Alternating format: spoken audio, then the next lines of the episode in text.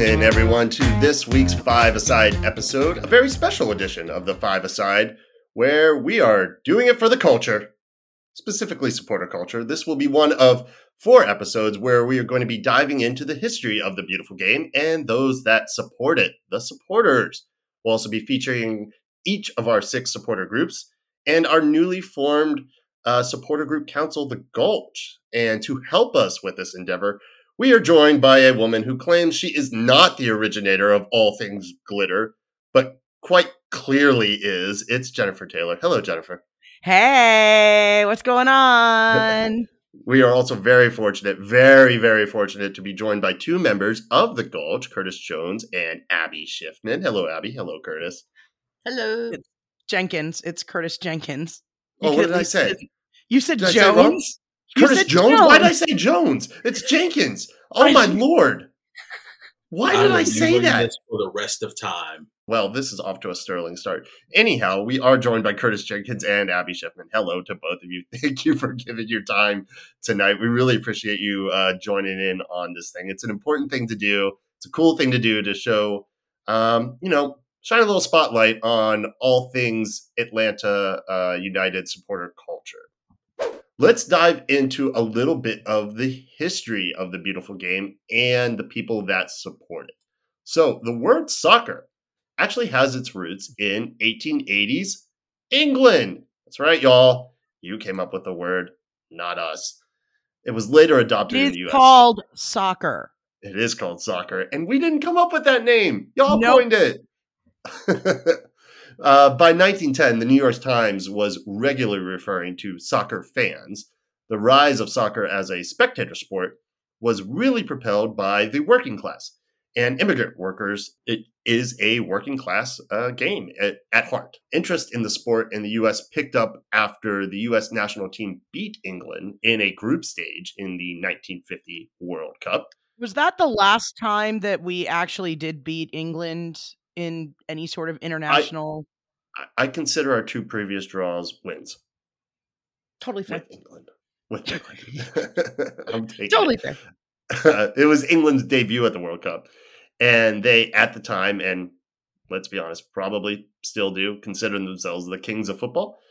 In 1951, Life magazine published The Great Spectator Sport uh, about British football. They wrote, Crowds are football's most overwhelming feature. And for me, I think when it comes to soccer, it is the thing that kind of sets itself apart from other sports that, that are great and that have fans and people that are passionate about it, but it's not the same as fans of baseball or hockey or um, curling or whatever else you got out there. It's just different. So in the oh, what were we saying? Go ahead. I was just going to say that you know it, it, it is it, you know having been along you know a fan of a lot of different sports and a lot of different sporting events like th- there is mm. no experience like going to a live soccer match because it is a fully immersive event and I don't think it matters where you sit, whether you're in a supporter section like that's designated to do all of that, or you know, three quarters of the way around the building, or all the way up at the top of the 300s you can't help during certain moments of the match like when a when a when a building is really buzzing like being a part of that whole vibe and like and getting into it. And i've never uh, i mean i've been in some loud stadiums before and i've just still to this day never seen anything like it gets you know at a professional soccer match. Abby curtis what do you think? Is it different in, from your points of view too than than other sports that you've maybe been involved with or enjoy? I think the closest i've seen is NCAA basketball at the right schools and NCAA football at the right schools, but not as a rule.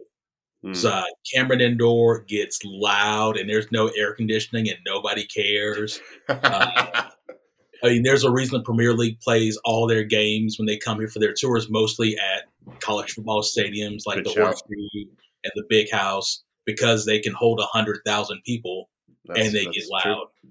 And I mean, to think about the number of people who get drunk and loud on a November night in Ohio at a at a OSU game, there has to be something there.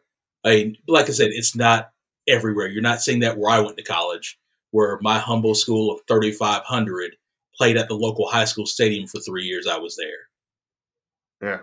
It's it's an interesting point you bring up bring up, not to derail us too much, which I never do. Um, Jennifer, the responsibility is on you to move this thing forward. But when you were talking about how fanatical um, college sports are and, and, and fans of college sports, I'm wondering if that might be why Atlanta United has kind of taken off the way that it has in the support that it's gotten. A lot of people think thought soccer wouldn't work in the South um, because of college, because it is such an NCAA. You know, it's a college thing, college football Saturday. Maybe there's some similarities there in terms of the the passion uh, for for each.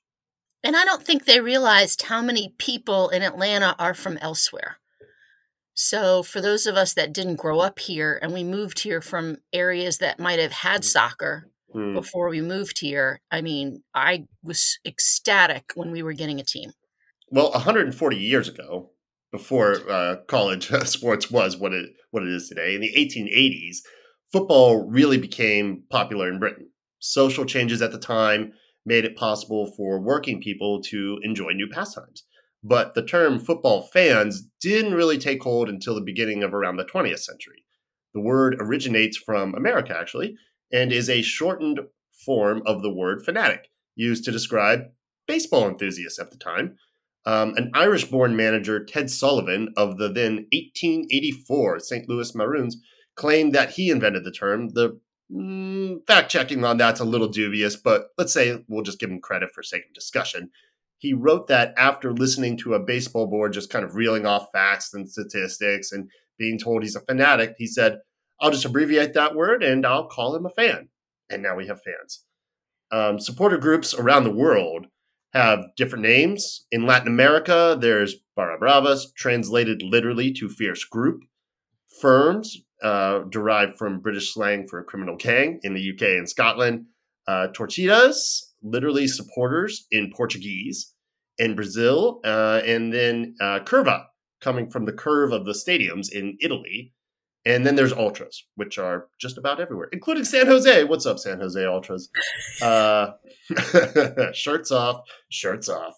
But the very first organized football supporters were the uh, hinchadas of Uruguay, which is sort of fitting considering Uruguay won the very first World Cup in 1930. Uh, the equipment manager for Club Nacional Prudencio Miguel Reyes. Reyes. Correct me if I'm wrong. Reyes. That sounds uh, right. Uh, that sounded good. I'm doing okay. Uh, whose primary response with all these very weird foreign languages we're asking you to spit out. Here. Yeah, I'm I'm going all over the world tonight. Um, his primary responsibility was to inflate the balls. He quickly became the loudest Nacional supporter from the sidelines, encouraging and organizing fans to chant for their team. He became known as El Hincha, stemming from the Spanish verb for inflate. Literally. Um, Reyes literally changed the Spanish dictionary as you can look it up now. Uh, Google it if you think I'm lying. Hincha is now the term used for any football fan in the Spanish dictionary. Kind of cool little fact. Learned a lot in doing our, our research for this. Um, I am learning so much. We learned a ton too. It's been great. Um, source the the Athletic, Urban Pitch, Wikipedia, always reliable. Um, the New Guardian, Times, the Guardian, um, a lot of different places. Um, there was some stadium not... guru website that had a whole bunch of fun stuff on there, but he like rates all the stadiums and stuff, mm. and yeah, so lots of different lots of different places from uh you know where you know where all this you know stuff can be found out because i mean we all just kind of showed up but like someone had to show up yeah, before we did right. that's right um i did not use chat gpt for any of this. AI was not involved in any of this. I am staunchly against AI as a y'all, y'all can't, y'all, y'all can't see this on the uh, on the uh, recording, but Curtis looks very impressed that no Chat GPT was involved here. It wasn't really until the post-war quote unquote golden age emerged the image of the the traditional football fan. You know, wearing scarves, chanting, creating tifo displays, all the things we associate with a supporter these days. So, uh, how do you recognize a supporter when you see one? I think you know the iconic thing that comes to mind is the scarf. You know, Curtis keeps me broke all on a year round basis because he keeps dropping these ridiculously dope scarf designs. Oh my god! Now I he's now all. he's just showing off his wall of awesome, and that's just not even playing fair. Um, and again, you listening audience can't see, but you know, Ag- Abby is in her uh schwa- her legendary swag cave. Um, and It's and, you know, impressive. it's yeah, but I mean the scarves are so cool because they're so unique, they're so different, they're so collectible.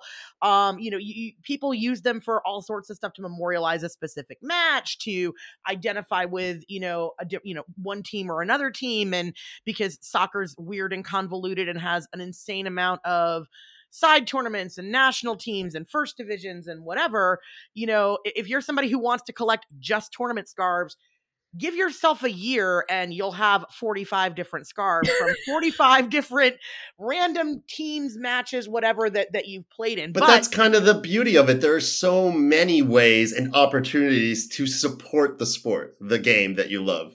At, at the smallest level, up to a national team, Argentina winning a World Cup, and everything in between.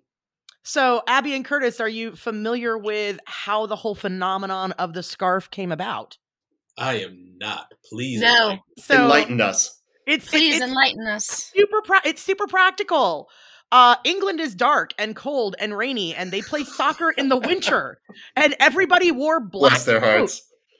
Everybody wore black coats. So if you were wearing any sort of team color badge or pin or whatever, nobody could see it in the winter during most of the season because it was freaking cold out there. Um, so basically you had some uh mothers and grandmothers that started knitting scarves in stripy team colors. They were actually called granny scarves.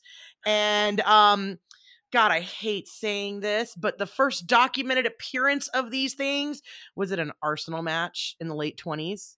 And yeah, they were just basically handmade knitted scarves in the team colors so that the team colors would show up against the the black co- the black coats. Uh and then but not, you know, in the 1960s with um the boom of color photography uh, that is when pictures of seas of fans raising their scarves above their high that the scarf really became more of a vital part of the atmosphere that you find today in stadiums. Um, so Mm. it wasn't just a convenient way to display your team colors, but it was also showing your personal support to the players and maybe heckling the opposition fans and you know showing solidarity to the team you support. And then with the advent of Major League Soccer in '94, um, the the supporter groups emerged alongside the founding clubs and because they wanted to create a similar style an ambiance to the european atmosphere the scarf then pretty much entered the american lexicon of of of fandom um Hmm. and you know the the it's you know a lot of it has to do with tv coverage and people wanting everything to show up better on tv and it was also a way to differentiate like how much you know you like you know how much uh, differentiate differentiate the fan experience because it wasn't really a thing in any other sports. And now, if you look at like ho- a lot of hockey teams are making uh are making scarves. Football, t- like like the scarf has It- it- become. it's interesting how basically us fans, us supporters, created an industry.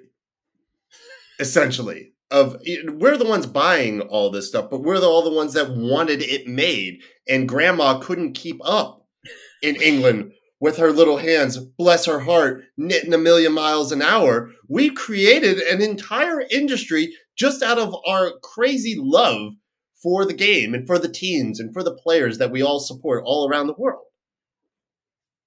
It's kind of wild. I mean, quite frankly, Grandma should have started an LLC, outsourced, Oh and found lord! a way to make it work. Because all I know is I need Grandma to hustle. I need her to be built different. I need her to be making pumping those scarves out and getting everybody getting everybody's money. so so Curtis, you know when if you're you have a talking about- grandma out there that's looking for you know post retirement, uh, please go uh, talk to Curtis. He has Yep. some, he's got some ideas for you. Yes. So so Curtis and Abby, I have a question for you. When it's all over for you, what is the one scarf that you take with you? What's what's the one? What's the what's the one in your collection? Atlanta United championship winning Yup. the MLS Cup. The the locker room one, or like the split, or Not the Uh, split. Whichever one was on the trophy.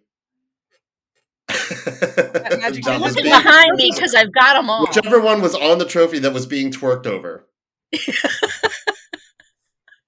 that one specifically. Ass glitter and all. Curtis. Which one is it for you? If it's me, it's the uh, rumored Footle Mob scarf that we had an entire run made. They were printed incorrectly, and we were like, we cannot put these out.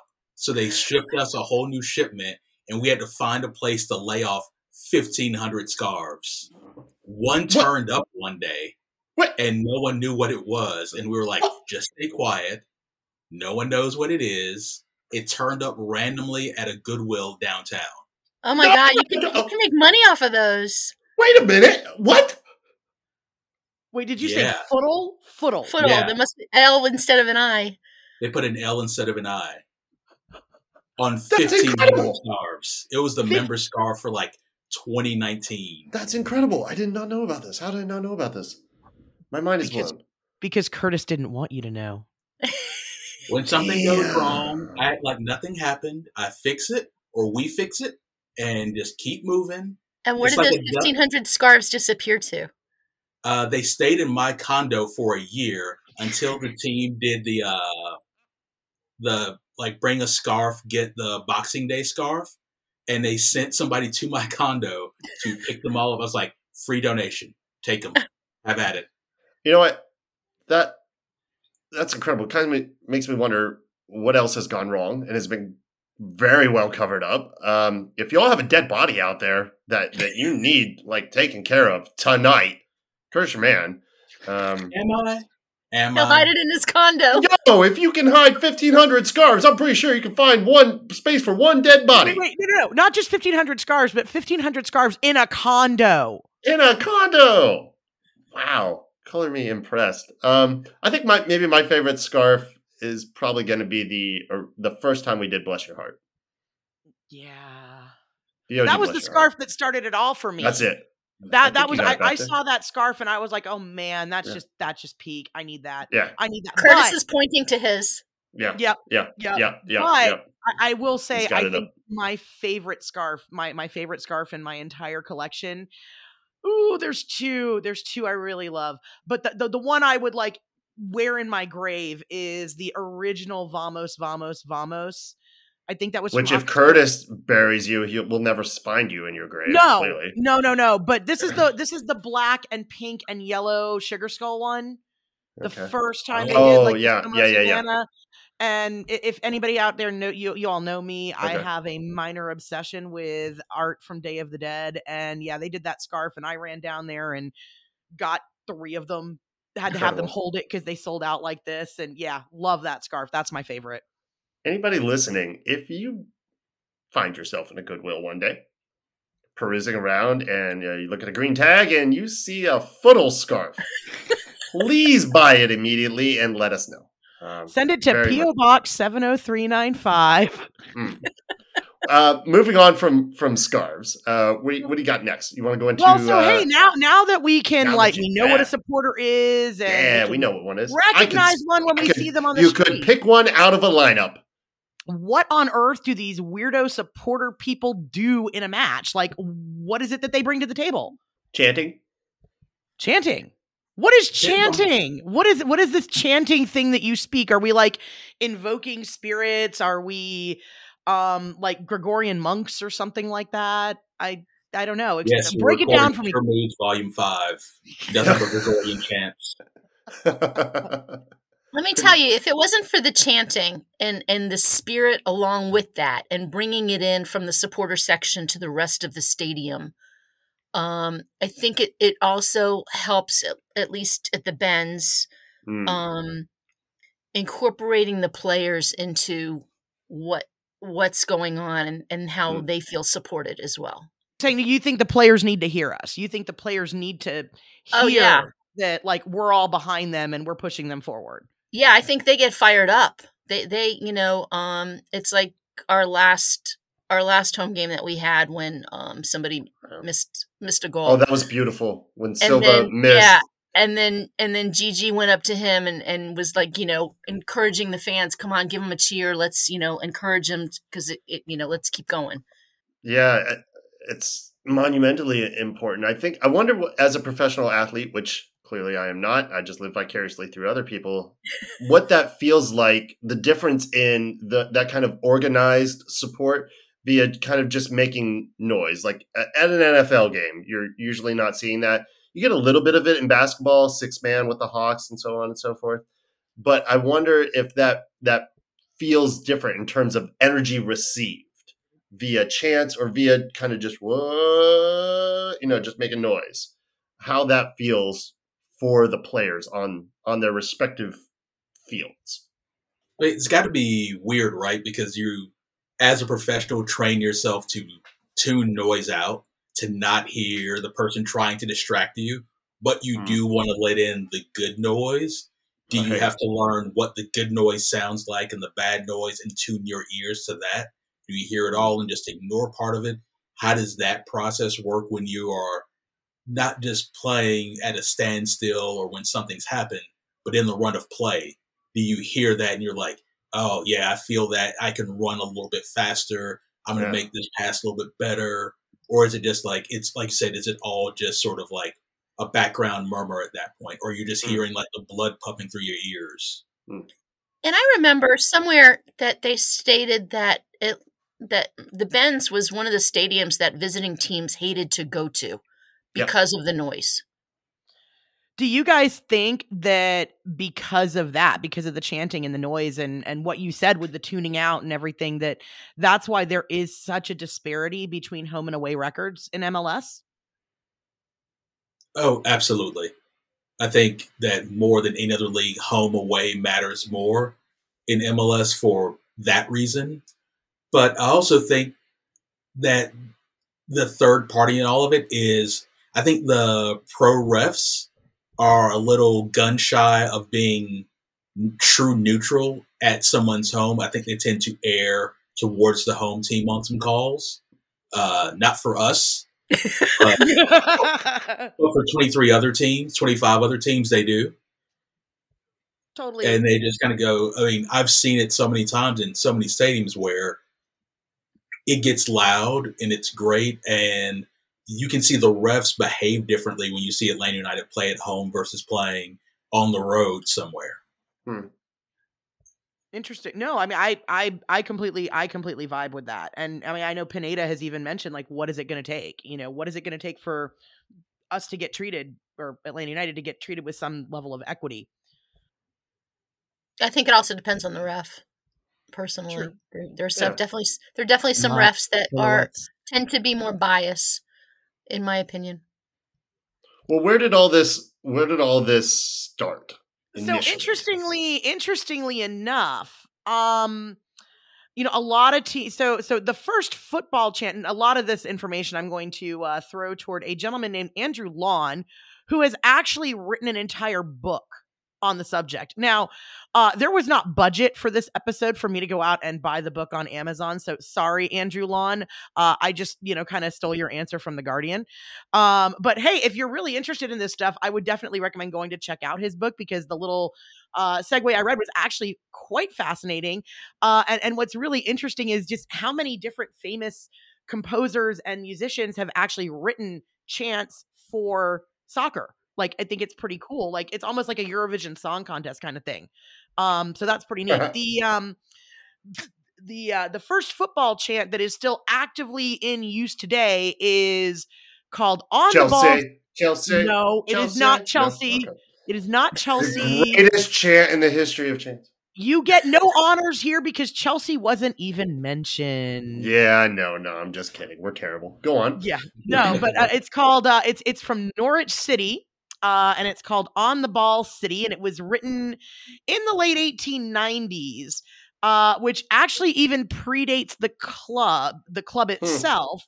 Um, really Yeah, yeah, yeah. It was Wow. actually composed for a dinner celebrating the achievement of Norwich's many football clubs. And then when those clubs merged to form Norwich City, uh, and some guy named Albert T. Smith came Uh. on as a director, he brought the song with him, and the fans started singing the song on the terraces, and that began the whole tradition of singing all these songs. Um, and that actually led to a bunch of provincial and parochial songs uh, celebrating places that they came from, like Blaydon Races, Play Up Pompey, and several other things. Uh, Mm. The first chant that was actually written for a side, uh, interestingly enough, was written by the uh, classical composer Sir Edward Elgar for the Wolverhampton Wanderers. Really? Uh, yeah, yeah. It was uh, it was uh, for uh, some player named Billy Malpass. And apologies to all you Wolves supporters out there. I have no idea who these people are. Um, and it is called "He Banged the Leather for the Goal," which uh, I feel like sounds very elegant and posh.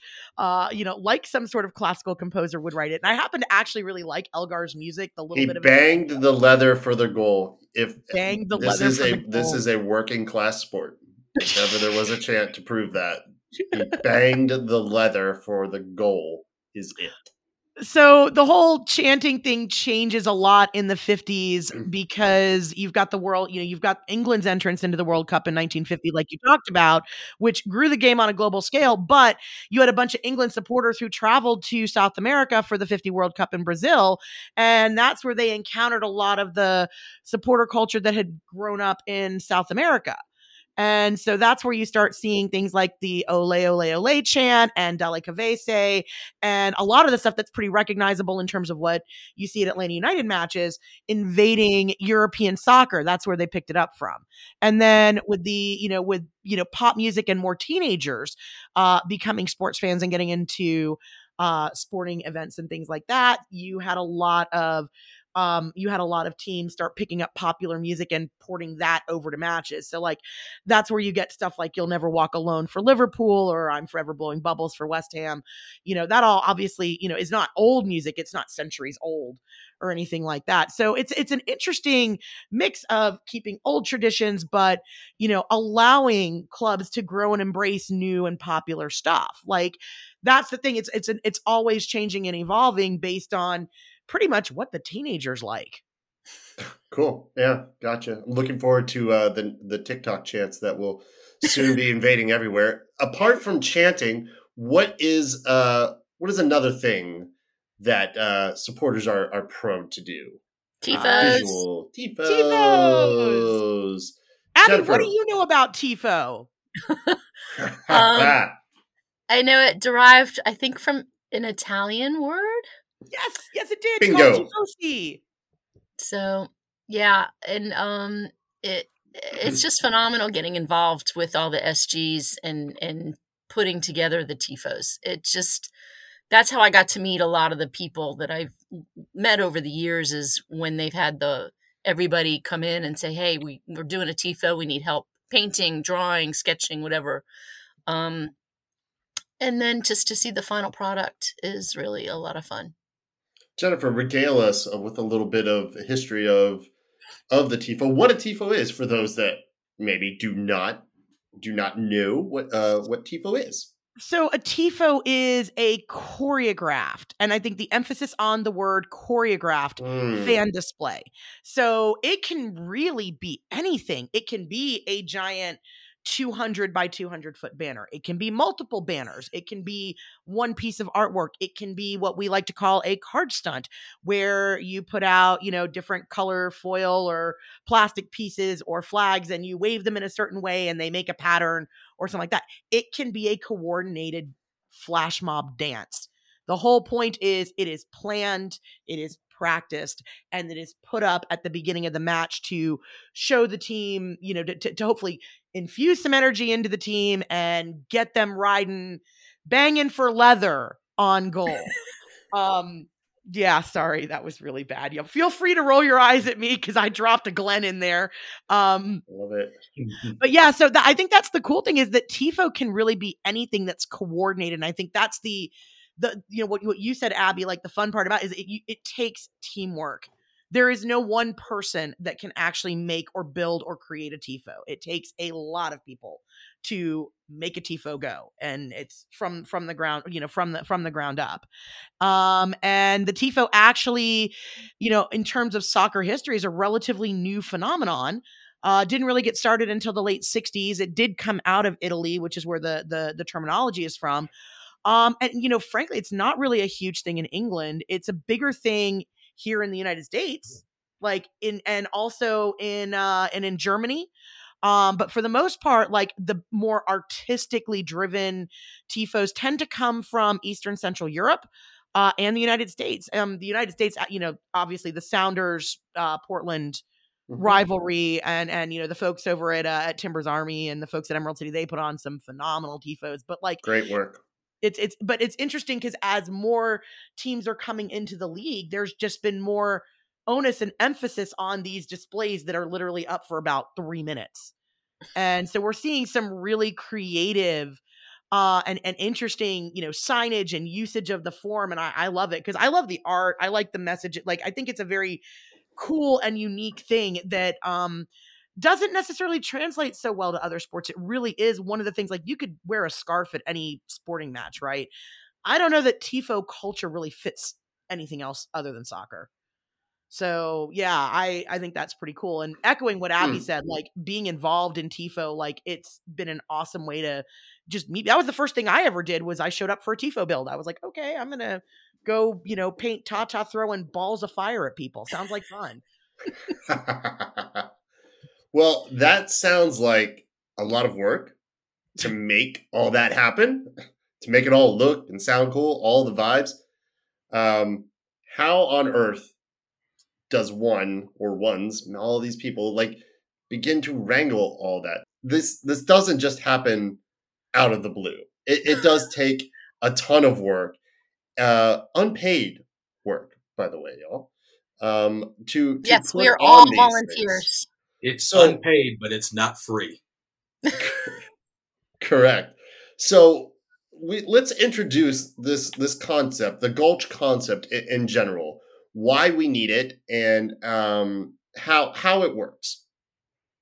Who wants to take the lead on that? How did it come about, Curtis or, or, or Abby? Feel free. I know other uh, teams out there have have similar things. Thirty two fifty two in L.A. So, backline um, in Nashville. Backline in Nashville, so on and so forth.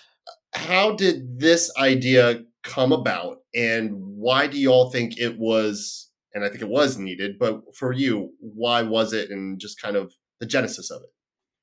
So, believe it or not, we've been working on this since 2016.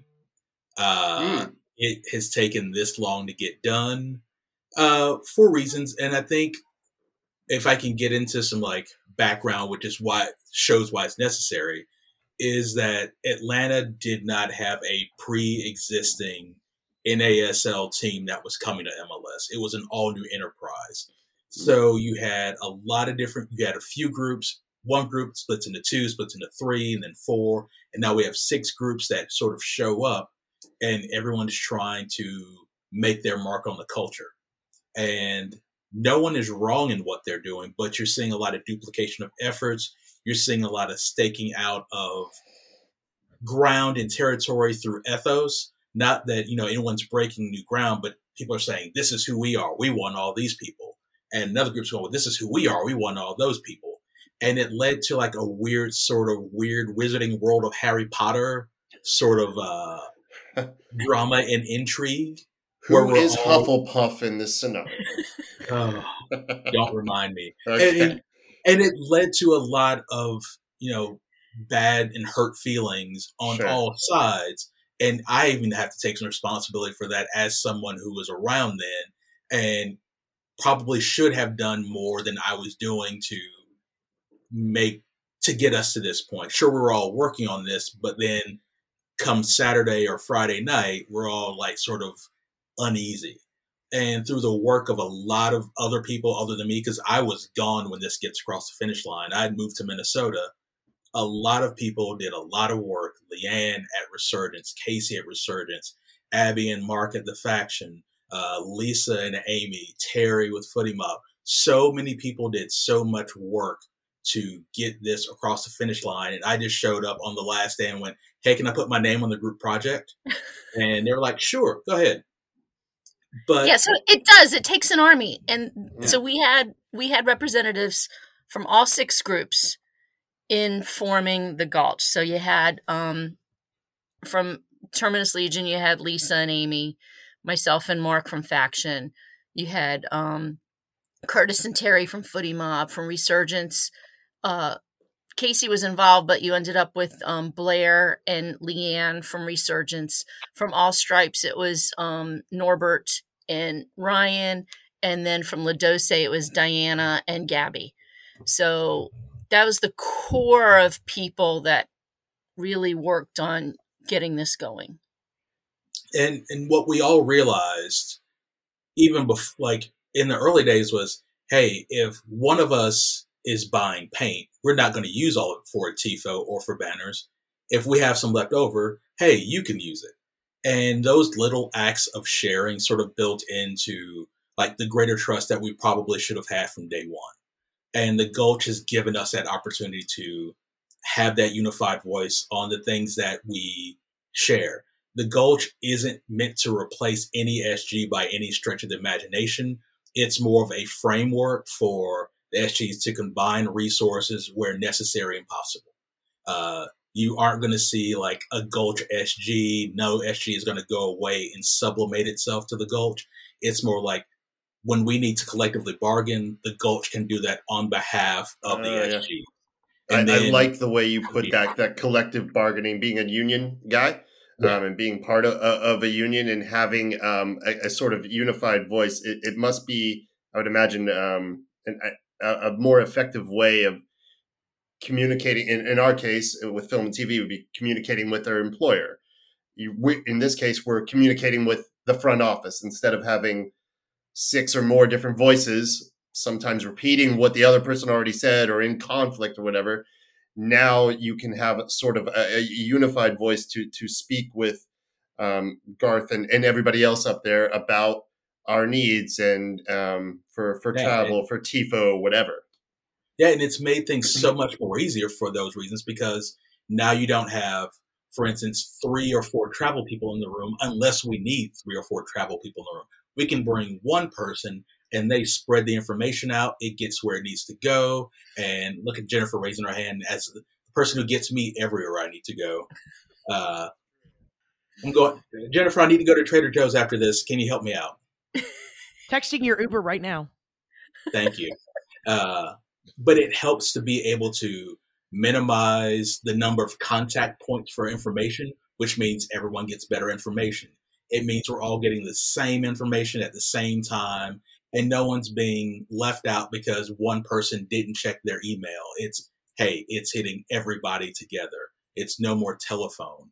It saves us money in that we can collectively buy TIFO materials.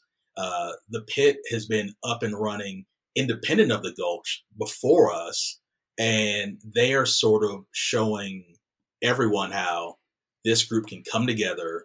They can start running the drums and everything and have that. They've got everything together. Travel has got everything together. Now the rest of the culture is sort of catching up to those two areas in communication, in policies, procedures, and just making sure that everyone who's a supporter can have a great game day, whether it's in Atlanta or not.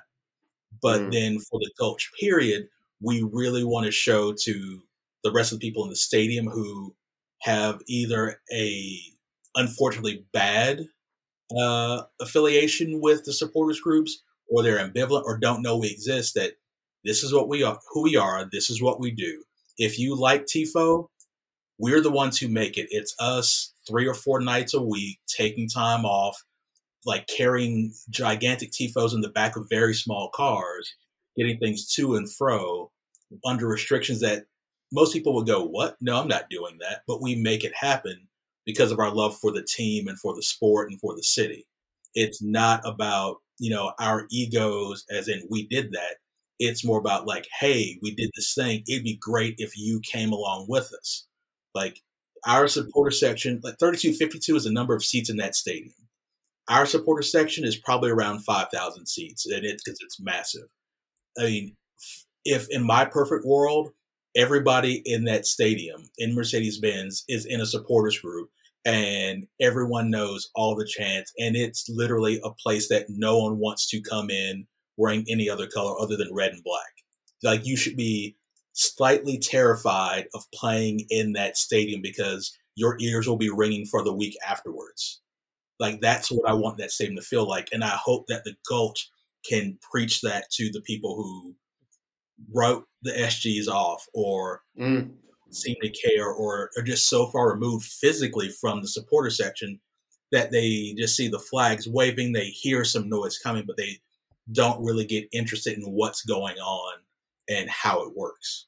That's primarily why we're we're doing this is to shine a spotlight on that and break down maybe some of those barriers or some people have some hesitancies about you know do I fit in this thing do I have to be this fanatic about soccer do I need to know stats and like no man we're, we're just here to create an awesome inclusive fun loving environment that's also terrifying for people to come in. We can provide that in a way that you know you you just can't get and probably are never going to get with with other sports.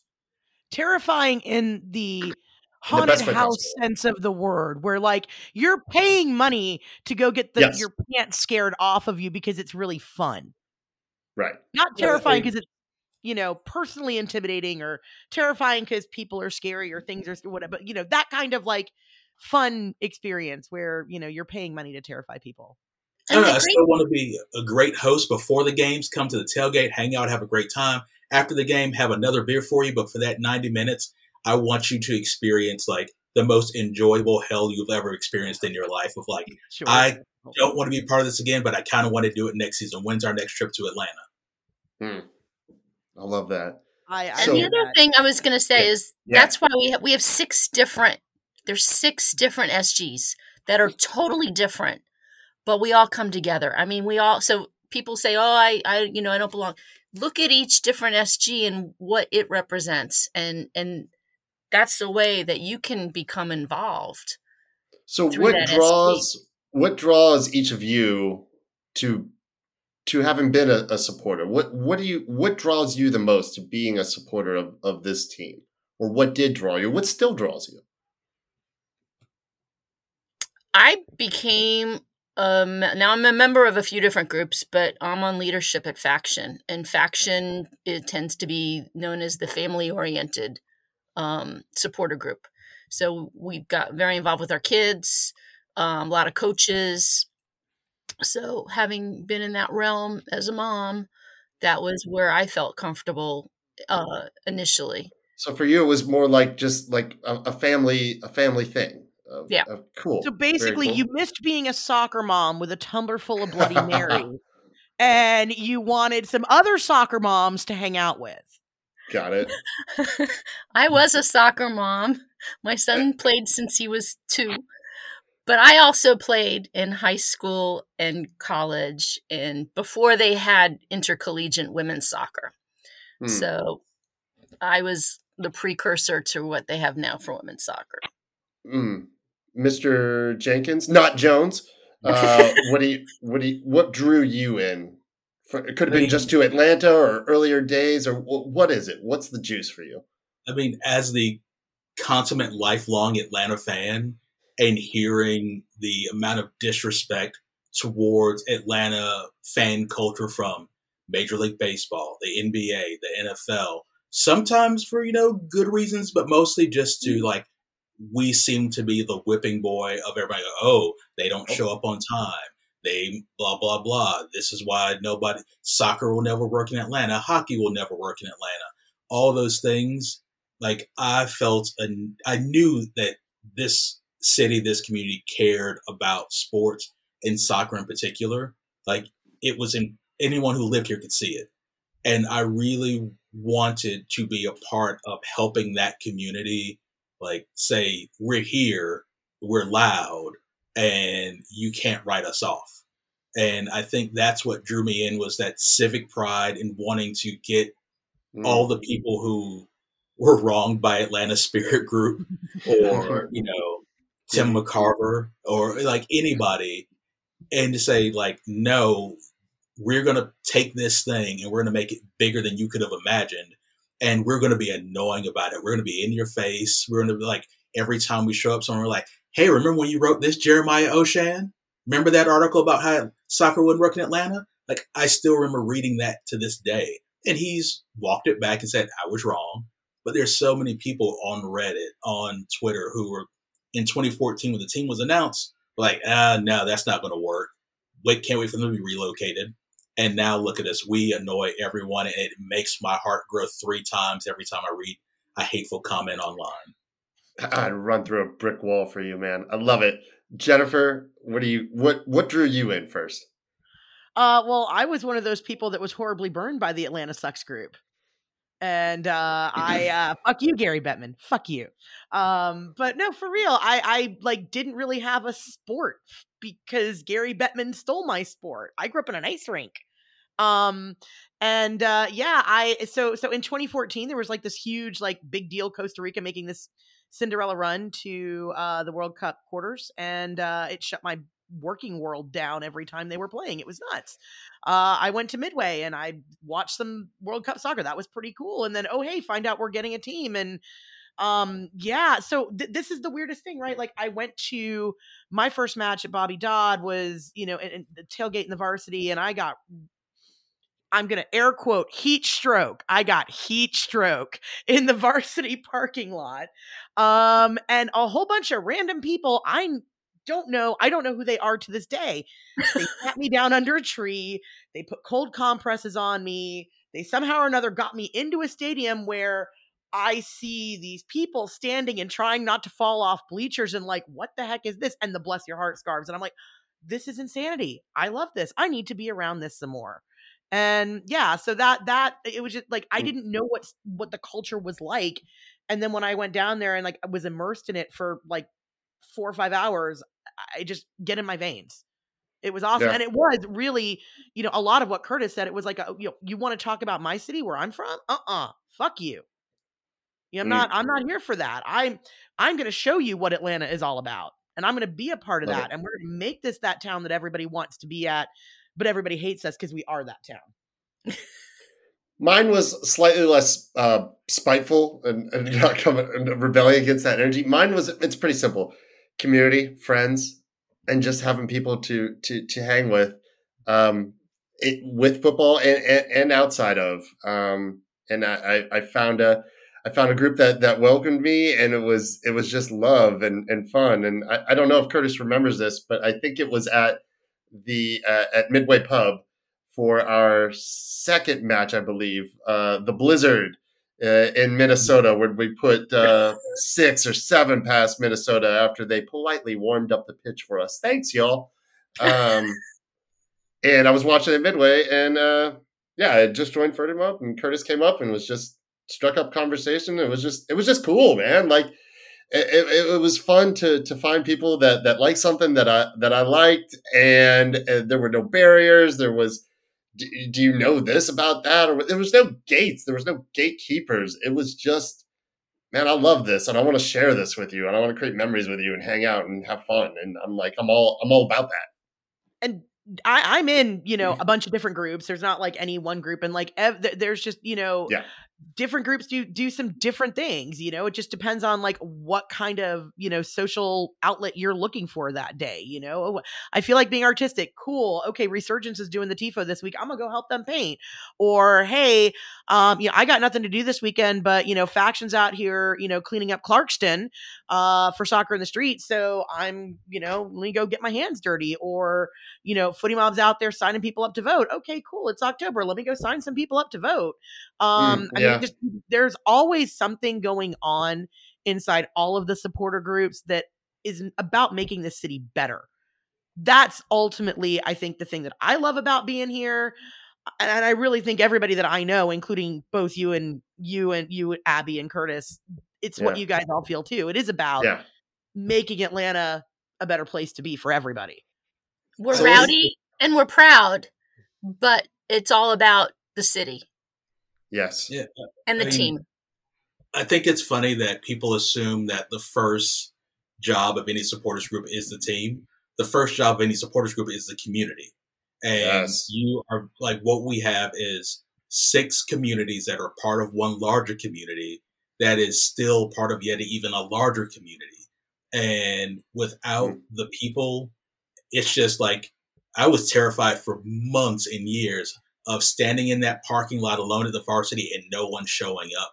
And it just be me and Stefan like, hey guys, want some music? And luckily it, it it worked. And you build a community, but then you have responsibility to that community. And I think that's where we are now is we now all fully understand our responsibility to, to the community of the city and of the sport through our actions and how those things that we did in 2016, 2017, 2018 affect us in 2023. So now hopefully our actions in 2023, 2024 set us up for a sustained supporter success that can withstand when the team isn't as great. If they're hopefully knock on wood is not another pandemic, but if so, how do you maintain the community that you built regardless of the the team's performance or what may be happening otherwise? So let's talk a little bit about that just going forward in, into 2024, because I, I and I think, um, well, you know what? I don't think I'm not going to go with any assumptions. I'm not sure if people understand, like you said, the first thing that many people think of it's about the team. Not. It's about the community. So, what are some things going forward into 2024 in this off season and silly season starting up? What are some things that y'all got going on over over the off season when it comes to the community aspect other volunteer outreach. Like you said we've done things like voting drives get out the vote community cleanups um, food drives etc etc et cetera et cetera. The list goes on and on. What's some things that are that are coming up? One of the things I think is coming up, we've done it in the past. I think we're waiting on some confirmation from the front office, is we've gone out and um, for those less fortunate, we've gone out and a bunch of people in the morning will go to Walmart and go shopping for gifts for the holiday. And then they would bring it all back to one central spot. And then we would wrap those gifts for those families. Um, and they would, you know, be put with a Christmas tree and the whole thing. And there's this whole celebration. And actually, some of the players come and help uh, as well as wrapping Mm. gifts, which is pretty Lovely. fun to see. it's it's pretty fun to see Brad Guzan wrapping presents. Um, but that's you know that I know that's that's usually one of the things, many things coming up. I just I he's just big. he's bald he's at the shopping mall. Brad guzan brad guzan he is um man he's such a good dude uh, being involved with with that stuff. And it's this is such a great way of like you do this community stuff but you get to connect on this level with these players these professional athletes who we uh, you know sometimes idolize and, and put on these pedestals and then you get to get on with them on that level helping your community that you know they've just brought in and and it's it's such a unique thing to to this game that you just don't get anywhere else and it's such a cool thing to be a part of. So what do you guys so in term more more in a bigger picture type of thing, like looking ahead toward 2024 and uh building on the fabulous uh tifo that we had at our fabulous last home match cuz we're just going to forget that the one on Sunday didn't happen and we're just going to like live in uh you know the Tuesday home match. How how how are we rising from the ashes in 2024? What do you guys see where do you guys see the gulch going? What do you what are you guys hoping that we get to do with that this coming season? Right now, I mean, to be completely honest, and I think it's the right answer it's the right thing, it's a lot of conversation of what do we want this community to look like? We have the Gulch now. We know what function it serves, but what does that look like on a practical level? What do we want supporters culture in Atlanta to look like? We all say inclusive, but what does that look like on a game day level? Whether it's at your watch party or in the stadium, we all love to say we're diverse and inclusive, but what does that mean? We all want to say we're oriented toward these communities, but how are we actually serving them?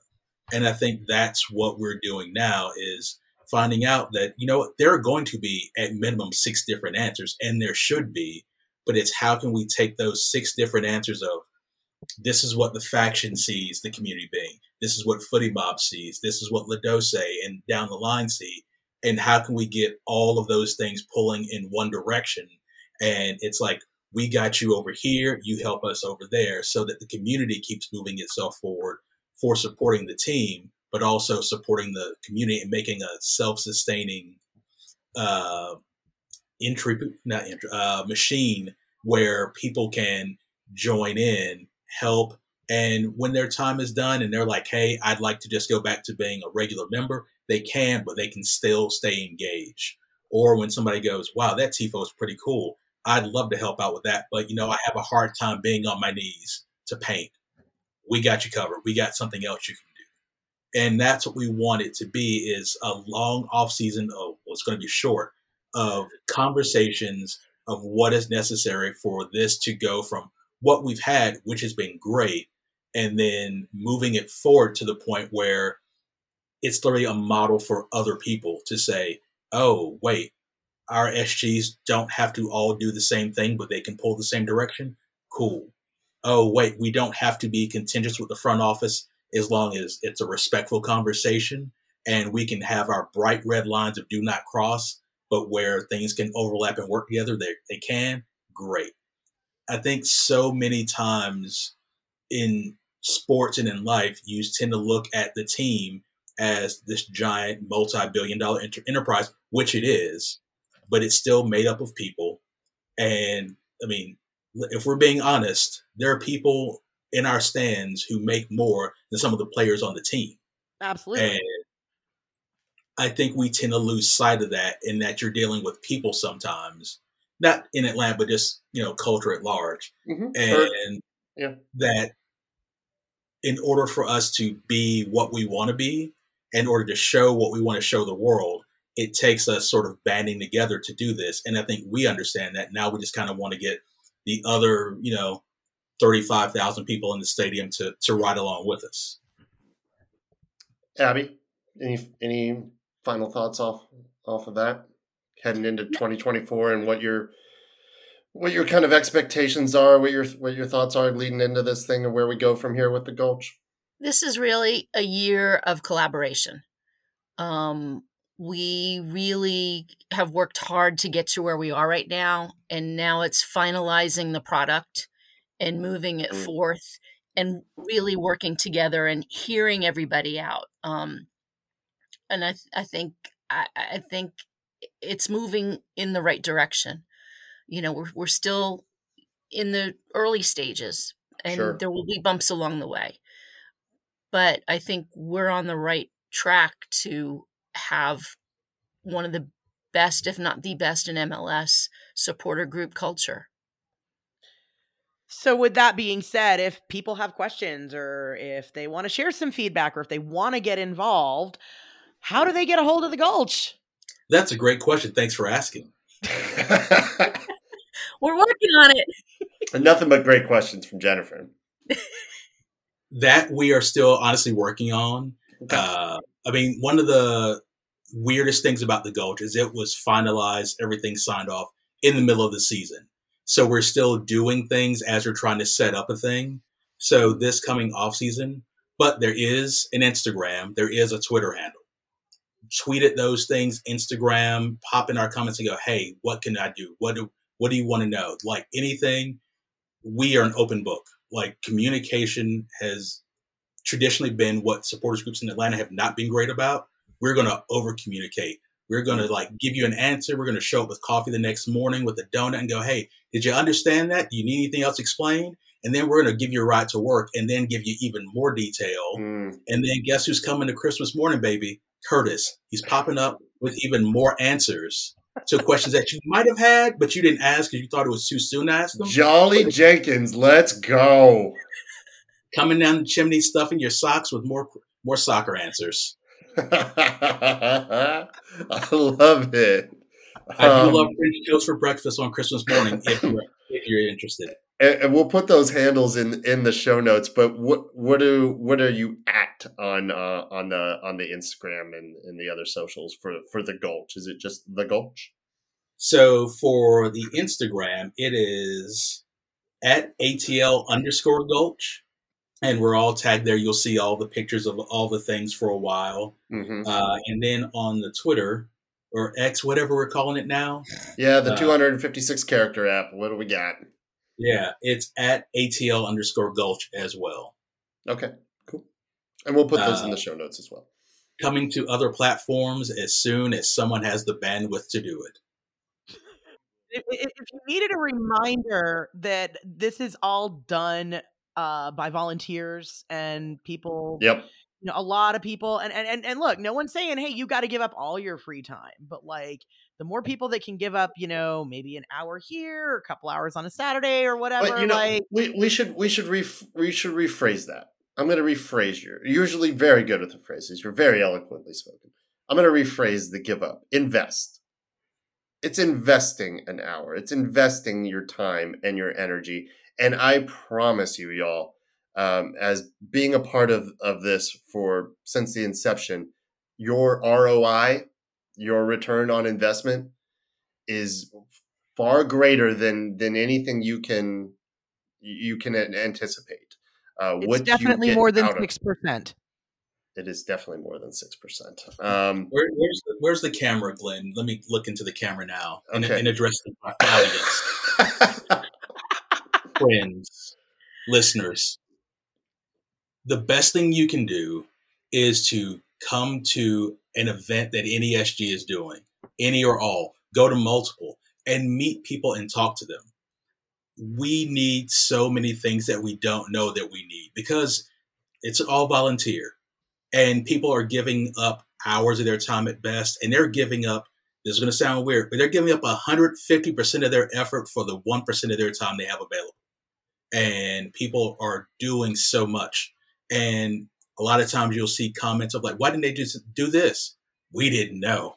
We would love to have even if it's not your hands painting or waving a flag if you have knowledge that can help if you have information that help if you happen to own a large warehouse that's suitable for painting a 200 by 200 foot we're especially talking to you.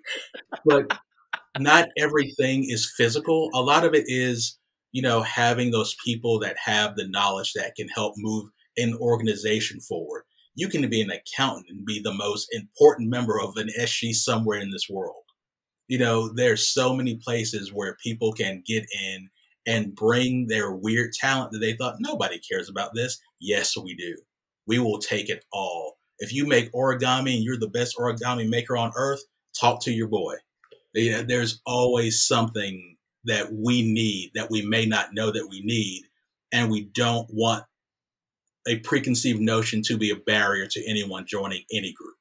So whatever your skill base whatever your knowledge base whatever your availability if it's a half hour three days a week guess what that's 90 more minutes than we had the day before and we'll be internally thankful for it I love it. I've met and and you meet friends for life.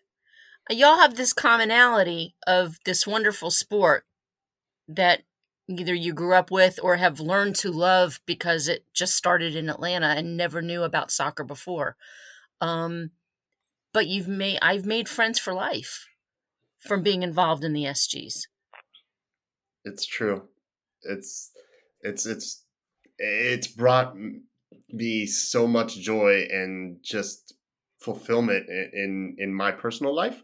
Like I said, that return on investment.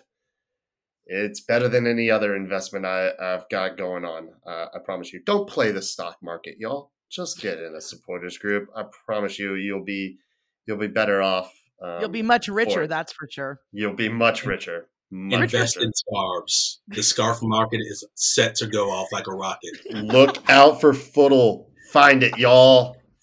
That return will be incredible. All right.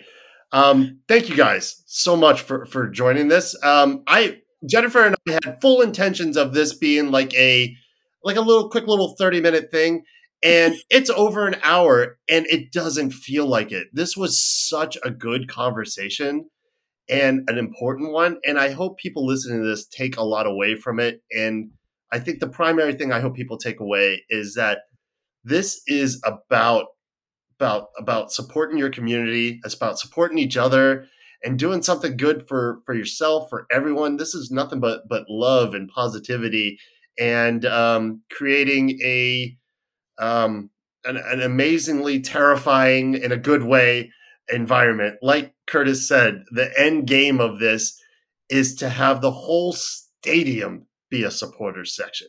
70,000 of us in one unified voice chanting, making this, you know, a truly intimidating place to come play. Unlike anything that this league and maybe in around the world has seen, like that kind of noise, you know, that could really that could be something. And I think we're on our way. I'm really excited about this gulch that that's happening. I think it's needed, and I think it's got a ton of potential going forward. I can't wait to see what's going to happen. Um, next week, we're to in the weeks uh, coming, we're to be featuring all the supporters groups, uh, two at a time, two by two. Um, so we'll have three more episodes coming out featuring each of the groups, so you can all can get to know them and what they're about, and see which one you kind of vibe with um, and what you might like to come be a part of. And then I think throughout 2024 season, when we inevitably win MLS Cup, we'll be checking in. What you nod your heads, absolutely. Um, it's going to be a tremendous off season. We're we're gonna we're gonna do this thing. Um, we're gonna check in with everybody uh, periodically throughout the season. Little um, spring check-in probably you know around around june and an international window or right when copa's happening in atlanta let's go um, and then end of the season and just kind of seeing where things go and and i'm really really excited for what this thing could could be and just the potential it has to bring more people into the fold man this is cool and, so, and hey y'all if there's yeah. anything at all that you want to know questions you want us to ask yes. you know drop them in our drop them in our socials you know just you know like i said this is this is a whole open forum discussion we're we're fans yeah. just like y'all we are not masquerading as anything else we are just here for we're here for having a good time and we're here to give you our takes on things so you know if there's stuff you want us to talk about let us know we want to hear from you guys Yep, it's just a conversation. So drop them in the comments or send us an email if you like to go the old school way. Five takes on the five stripes at gmail.com com. All right, y'all. Uh, thank you very much for listening. Thank you, everybody here, for participating in this. We will be back next week with a new five aside. Thank you.